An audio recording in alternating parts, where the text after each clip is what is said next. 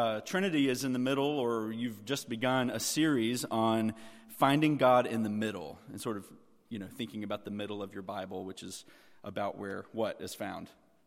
The book of Psalms, right?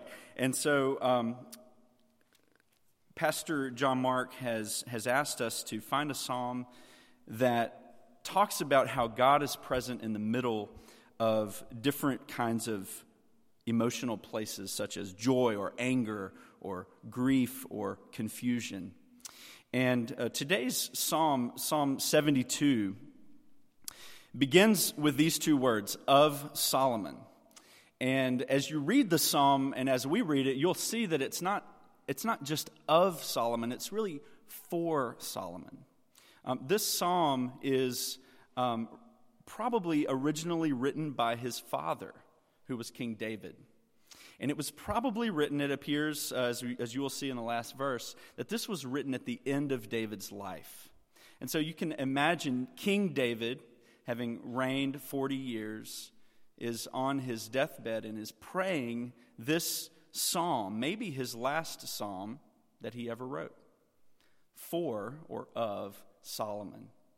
And I'm sure Solomon took it and arranged it and presented it to be used in worship uh, even as we're doing today. So, would you stand with me as we read God's word? Psalm 72. This is the word of God. Of Solomon, give the king your justice, O God, and your righteousness to the royal son. May he judge your people with righteousness and your poor with justice. Let the mountains bear prosperity for the people, and the hills in righteousness. May he defend the cause of the poor of the people, give deliverance to the children of the needy, and crush the oppressor.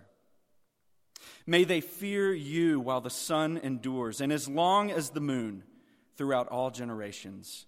May he be like the rain that falls on the mown grass, like showers that water the earth. In his days may the righteous flourish and peace abound till the moon be no more. May he have dominion from sea to sea and from the river to the ends of the earth. May desert tribes bow down before him and his enemies lick the dust. May the kings of Tarshish and of the coastlands render him tribute. May the kings of Sheba and Seba bring gifts. May all kings fall down before him. All nations serve him. For he delivers the needy when he calls, the poor, and him who has no helper. He has pity on the weak and the needy, and saves the lives of the needy. From oppression and violence, he redeems their life, and precious is their blood in his sight. Long may he live. May gold of Sheba be given to him. May prayer be made for him continually, and blessings invoked for him all the day. May there be an abundance of grain in the land. On the tops of the mountains, may it wave. May its fruit be like Lebanon. And may people blossom in the cities, like the grass of the field. May his name endure forever his fame continue as long as the sun. May people be blessed in him. All nations call him blessed. Blessed be the Lord, the God of Israel, who alone does wondrous things. Blessed be his glorious name forever. May the whole earth be filled with his glory. Amen and amen. The prayers of David, the son of Jesse, are ended. This is God's word. Let's pray. Lord, we thank you for your word. We thank you for this last will and testament of our father David, given to his son Solomon. And Lord, we pray that you would speak your words to us now, that we would, you would give us ears to hear and give us a heart to believe. In your name we pray. The name of the Father and the Son and the Holy Spirit. Amen. You may be seated. This psalm is a prayer It's a prayer for primarily three things. And, and, and, I, and I'm finding these three things in the first three verses. So look, look with me at the first three verses again. Give the king your justice, O God, and your righteousness to the royal son. May he judge your people with righteousness and your poor with justice, and let the mountains bear prosperity for the people and the hills and righteousness. Do you hear these words repeating over and over? Justice, righteousness, prosperity. These are themes that, that, that, that, are picked up throughout the prayer, throughout the psalm of, of righteousness and of justice and of prosperity. And first, he begins with a prayer of, of, of righteousness. Well, what is that? What is righteousness? What does it sound like? It sounds like being what? Being right right? It's, it's living right. It's living according to God's revealed will. It's, it's living according to God's word. It's, it's righteous. It's a Hebrew word, tzedek. And it means, in, in total, it means loving God with all of our heart, with all of our soul, with all of our mind, and all of our strength. Loving God with every fiber of our being is being righteous. And there's one other part to it, isn't there? Loving not only God, but who? Our neighbor, right? Loving others, loving our neighbor as ourself. Look at verse 7. In verse 7, the prayer reads In his days may the righteous flourish and peace abound till the moon be no more. May he have dominion from sea to sea, from the river to the ends of the earth. See, righteousness is not just uh, outward conformity, it's not just getting in a box and, and, checking off rules that we obey, but, but righteousness is truly a matter of our hearts. It goes, it goes deep down into our motives, like wh- not, not only what we do, but why we do what we do. Righteousness uh, digs deep into our souls, and I think that's why the prayer here is that dominion may be from sea to sea that every part of life may come under God's righteous reign. That righteousness would cover everything in life. That we would bow to God's will in all things, not just the areas that are religious or easy or exposed, but that we would bow to God in all things. Abraham Kuyper was the prime minister of the Netherlands 100 years ago. And Abraham Kuyper has a famous quote that I'm going to read to you now, and it says this There is not a square inch of the whole domain of our human existence over which Christ, who is sovereign over all, does not cry, Mine. Let me read that again. There is not a square inch in the whole domain of our human existence over which Christ, who is sovereign over all, does not cry, What? Mine. Righteousness is, is, is letting Christ rule everything in life. We have people over to our house all the time. Some of you, raise your hand if you have people over to your house all the time. I know there are a few of you. Okay, and, and most of us are like, no, we can go to someone else's house. And, and I'm going to let you in on a little secret. When we have people over to our house, we share everything. We share our kitchen, we share our furniture, we share the bathroom, we share the guest room, we share the living room, of course, the front porch, the backyard, the new treehouse, everything, everything, everything, right? No, no, no, not everything. Because, see, there's one room in our house that is off limits. It's the one room that when we have people over, the door is usually locked. You know what room that is? Anybody want to guess? My room. That's right. Our bedroom. and why is that? Because it's it's even though it's pristine and clean, of course, that's where we stuff everything. You know, that's where we take the piles that were on the table and we, and we put them on our bed. That's where we take the laundry that, that I have yet to fold and, and, and put it on the bed. Right? There's that one room that's off limits. And see, that's not righteousness. Righteousness doesn't allow any area of our life to be off limits. God's kingdom uh, has dominion over every square inch, everything. What we do in our jobs, what we, what we buy with our money, what we think in our private thoughts, what we do with our bodies.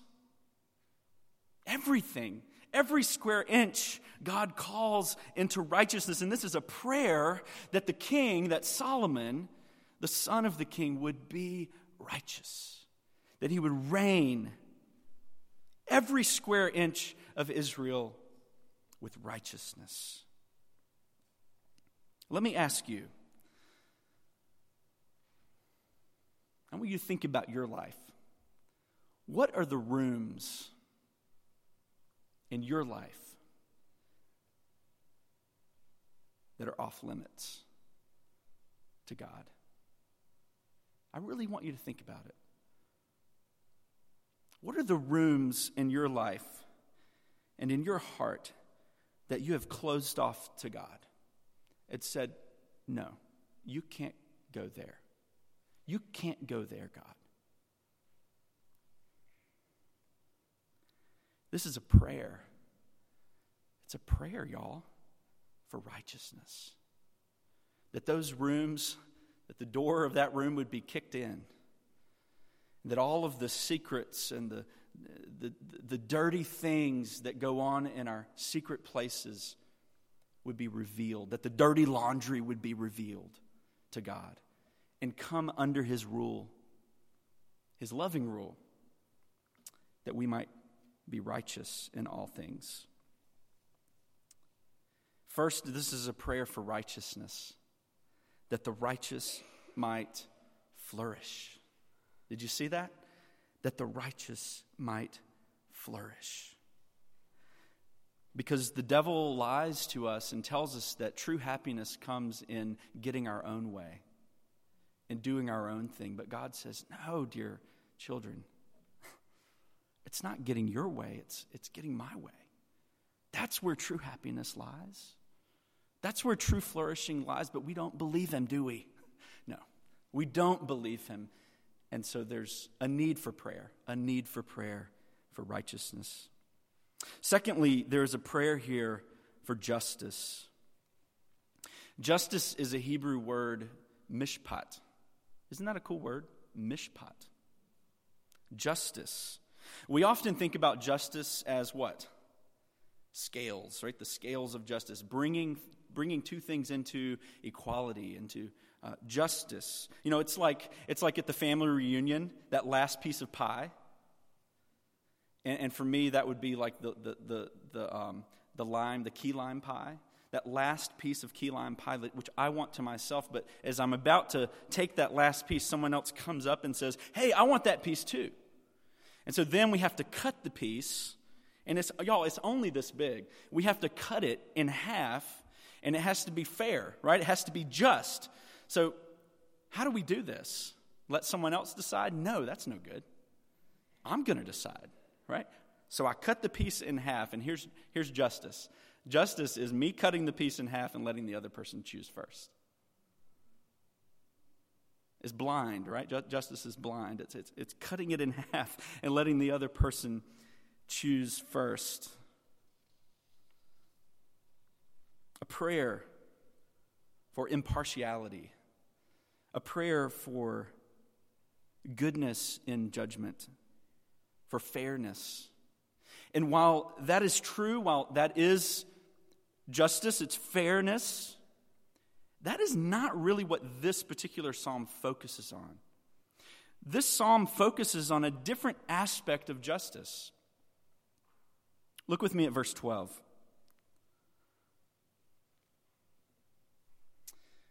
For he delivers the needy when he calls, the poor, and him who has no helper. He has pity on the weak and the needy, and saves the lives of the needy. From oppression and violence, he redeems their life. Precious is their blood in his sight. This, this other aspect of justice is a positive aspect of justice. It's not just uh, punishing wrongdoing, that's one side of justice. But the other side of justice is a, a positive doing of good, delivering the needy, being a helper to him who has no helper, having pity on the weak, saving lives, redeeming from oppression and violence. It's why we believe in, uh, that there's such a thing as a just war. You know, that we can go and send people out to protect life. It's justice.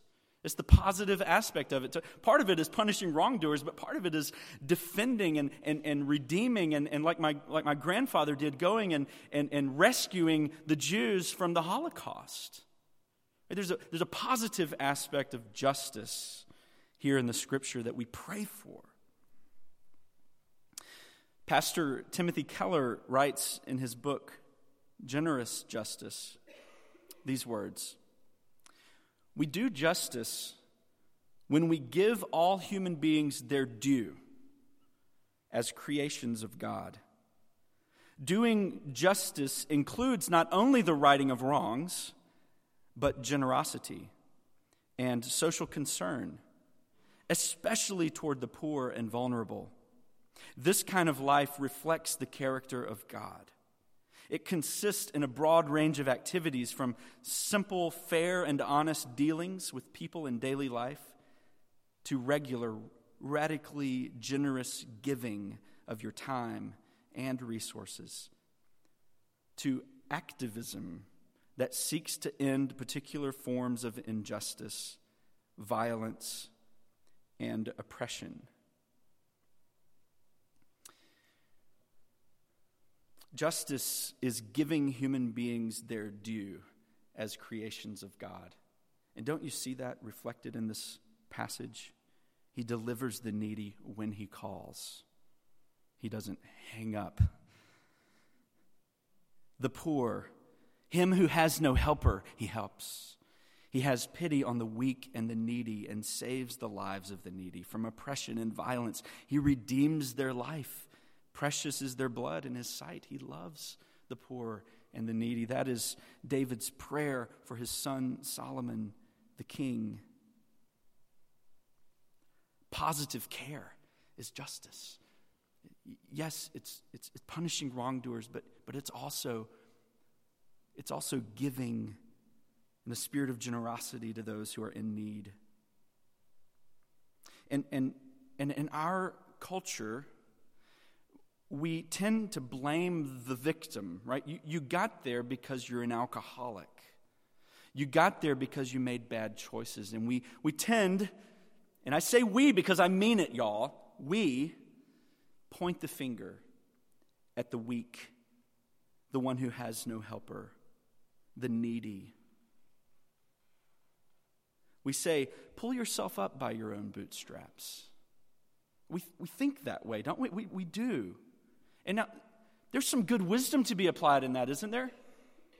Yes, but, but the prayer here, I think that's easy. That part's easy. Helping someone, giving them advice, that's easy. The hard part is helping them when they don't deserve it. That is justice, is helping someone when they don't have a helper, including themselves.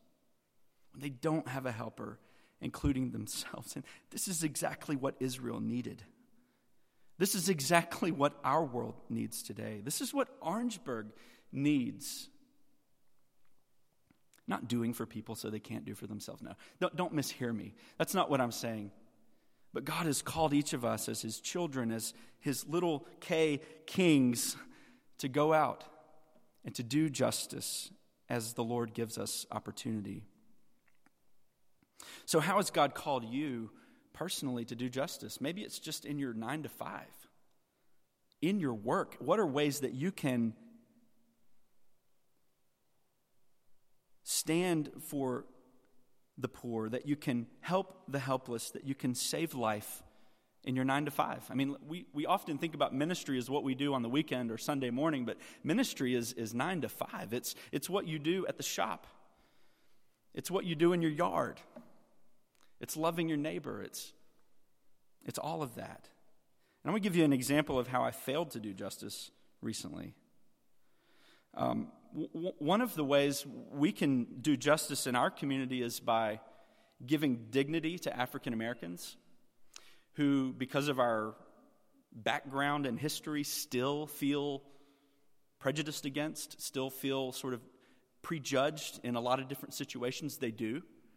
Right? And so I was at Lowe's uh, a little while ago, and I was looking for some wood because I had a project I was doing. And uh, this, this um, sort of middle aged white man was, was coming up next to me, and I was, I was frustrated. I was sort of visibly frustrated. I couldn't find what I was looking for. And he took it upon him to say, Having trouble finding what you're looking for, aren't you? And I said, Yeah, I am actually. I don't, I don't know where this piece of wood is. I can't remember now what it was. And he said, Yeah, that's just the way they are. And at first, I didn't quite understand what he was saying. I was like, What are you saying?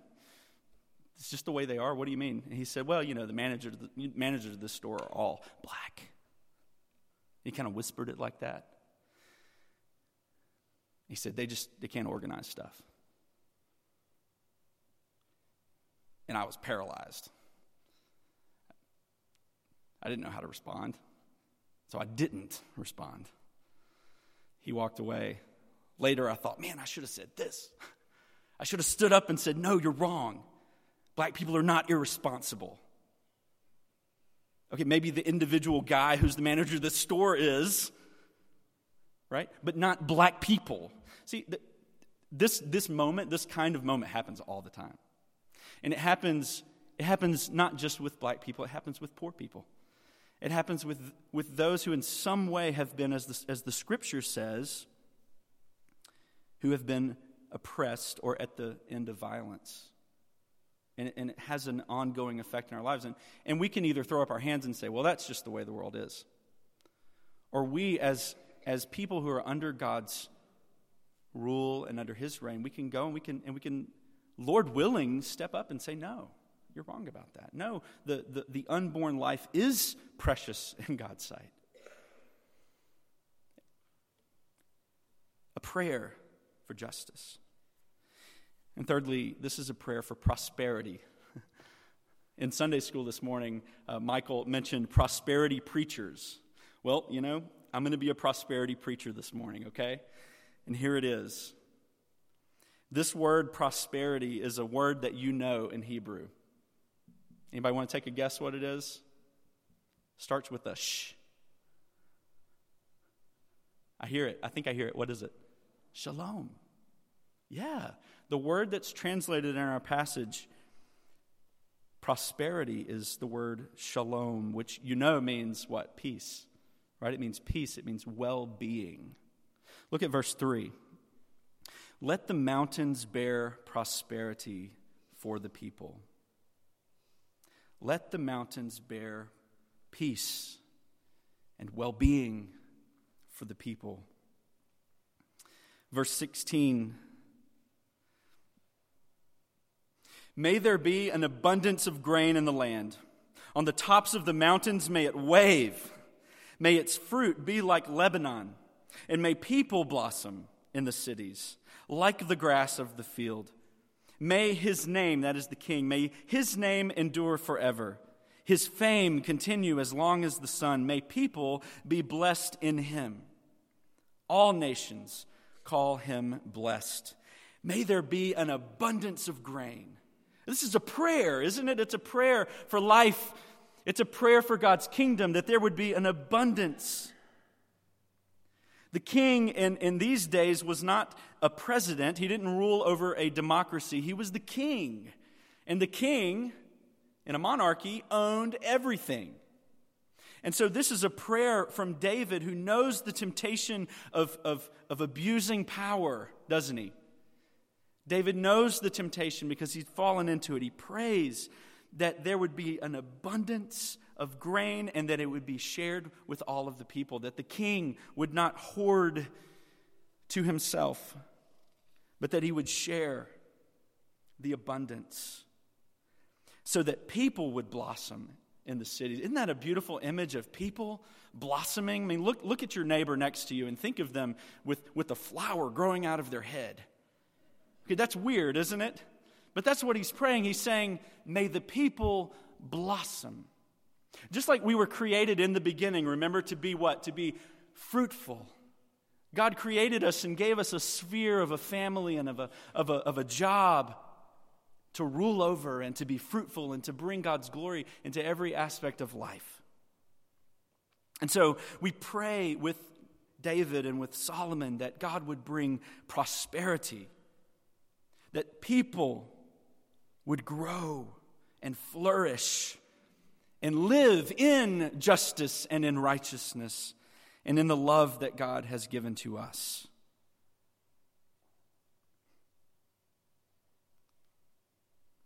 Notice how he says, May people be blessed in him. This is a profound biblical idea that, that people like us would be blessed in the King. That we would receive our well being, our shalom, through the shalom of the King.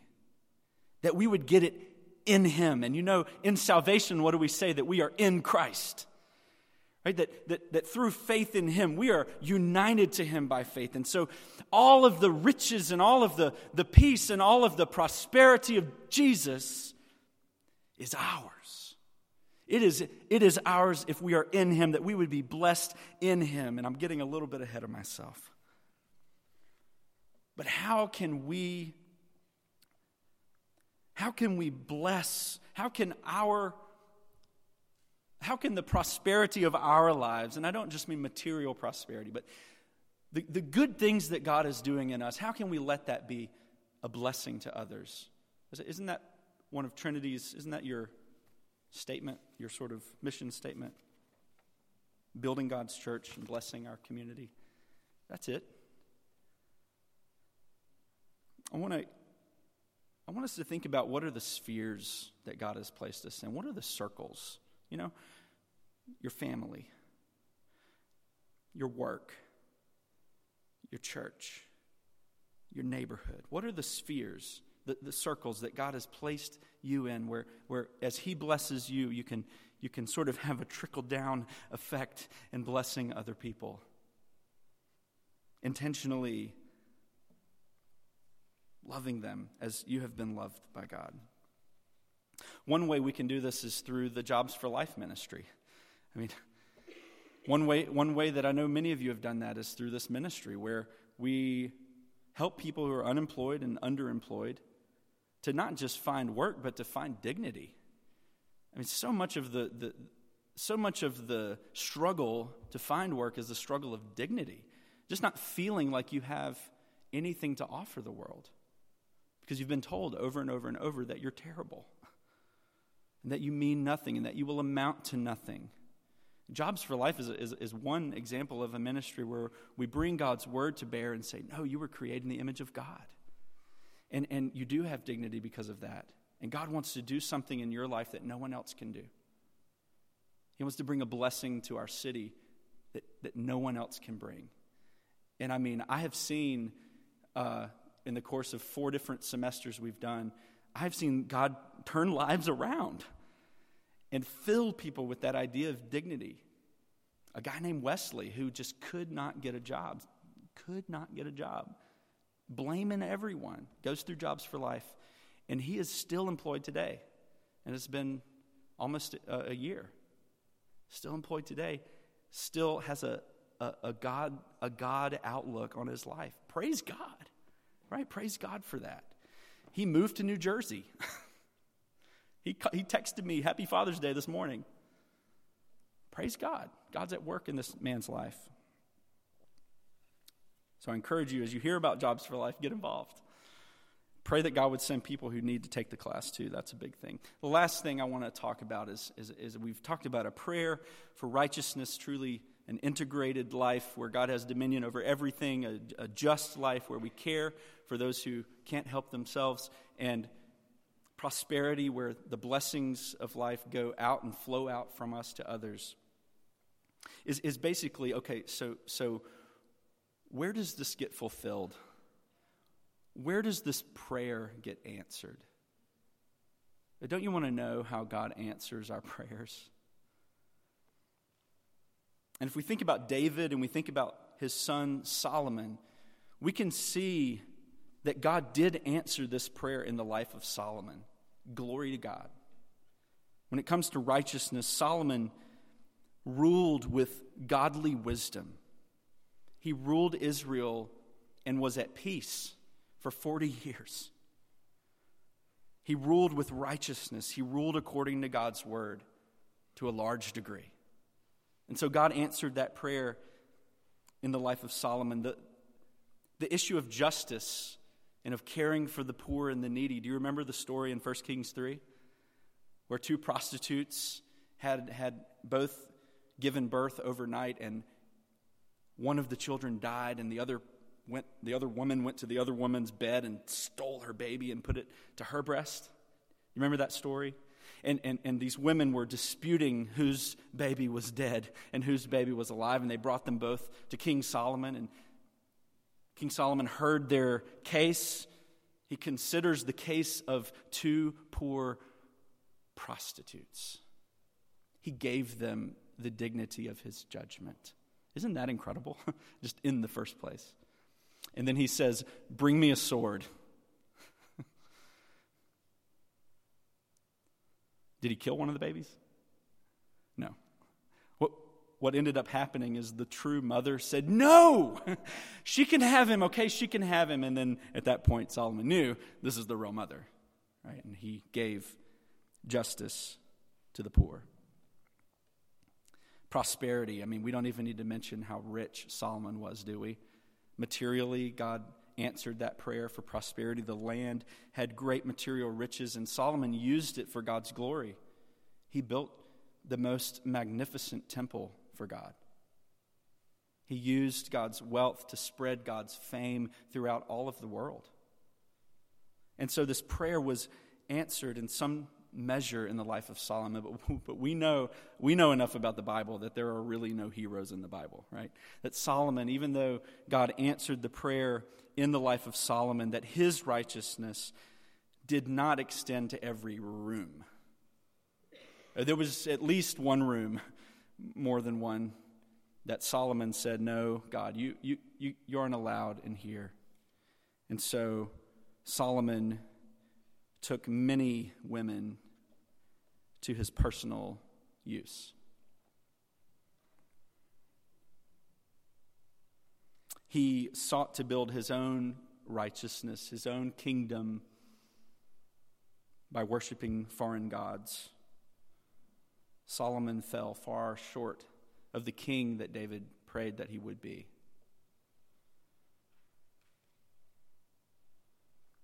And so ultimately, this prayer is not answered in Solomon. And it wasn't answered in Solomon's son, or his son, or his son.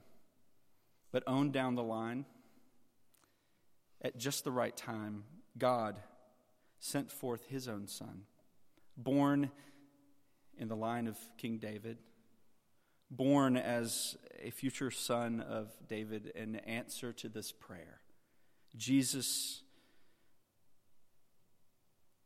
the true king came, and he came in righteousness.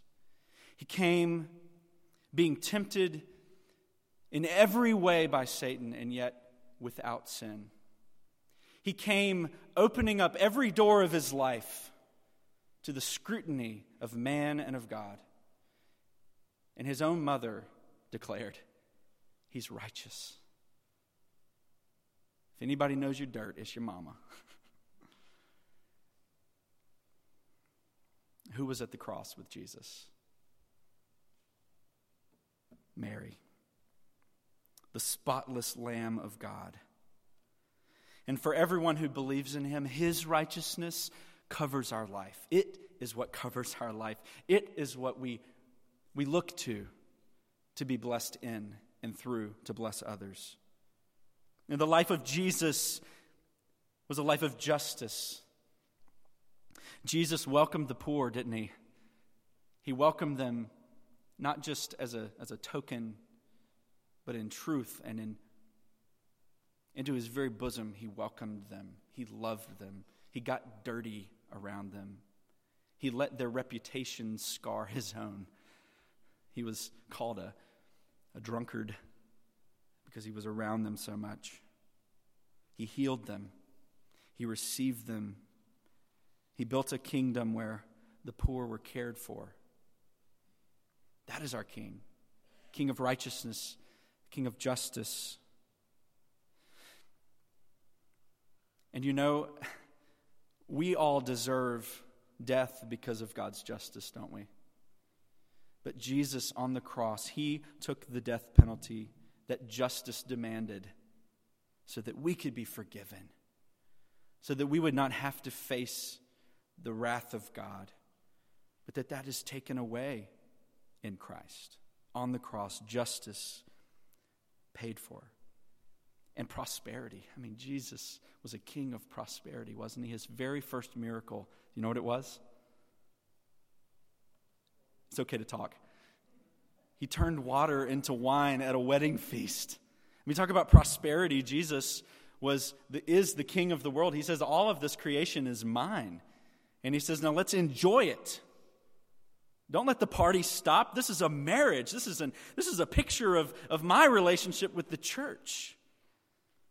And so he said, let's, let's enjoy this day, bringing prosperity to that moment and then establishing an eternal kingdom where all of the things that are broken will be made new, where all of the sadness will be turned into joy. And that is the kingdom, the new creation, where we who are blessed in him will be blessed forevermore. Jesus, the King of righteousness and of justice and of shalom, prosperity.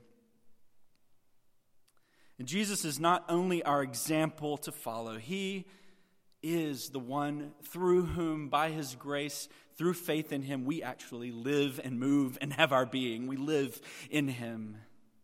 And so, as we talked about in Sunday school this morning, as we go to the scripture, as we meditate on God's word, we're not just meditating for religious exercise, we're, we're, we're meditating to know Him so that He can live in and through us so that we can go out into this world where He's placed us in the different circles and spheres and open up our entire life to Him and live righteously, live a life of justice and care for the poor, and live in the prosperity and the peace that He has for us. I want to end just by reading Psalm 72, the last two verses, or, or 18 and 19. And this is where the prayer turns to praise. And David cries out, Blessed be the Lord, the God of Israel, who alone does wondrous things. Blessed be his glorious name forever, and may the whole earth be filled with his glory. Amen and amen. Let's pray. Father, we thank you for your word. We thank you for the, the truth that you've given to us. We thank you for the reminder of who you are, what you've done. We thank you for the reminder that we, like Solomon, fall short. We fall short, but that Jesus lived and died and rose again so that we can have life of righteousness and justice and prosperity. And so, Lord, I pray that you would continue your work of renewal by your Spirit among us for your glory. In Jesus' name we pray. Amen.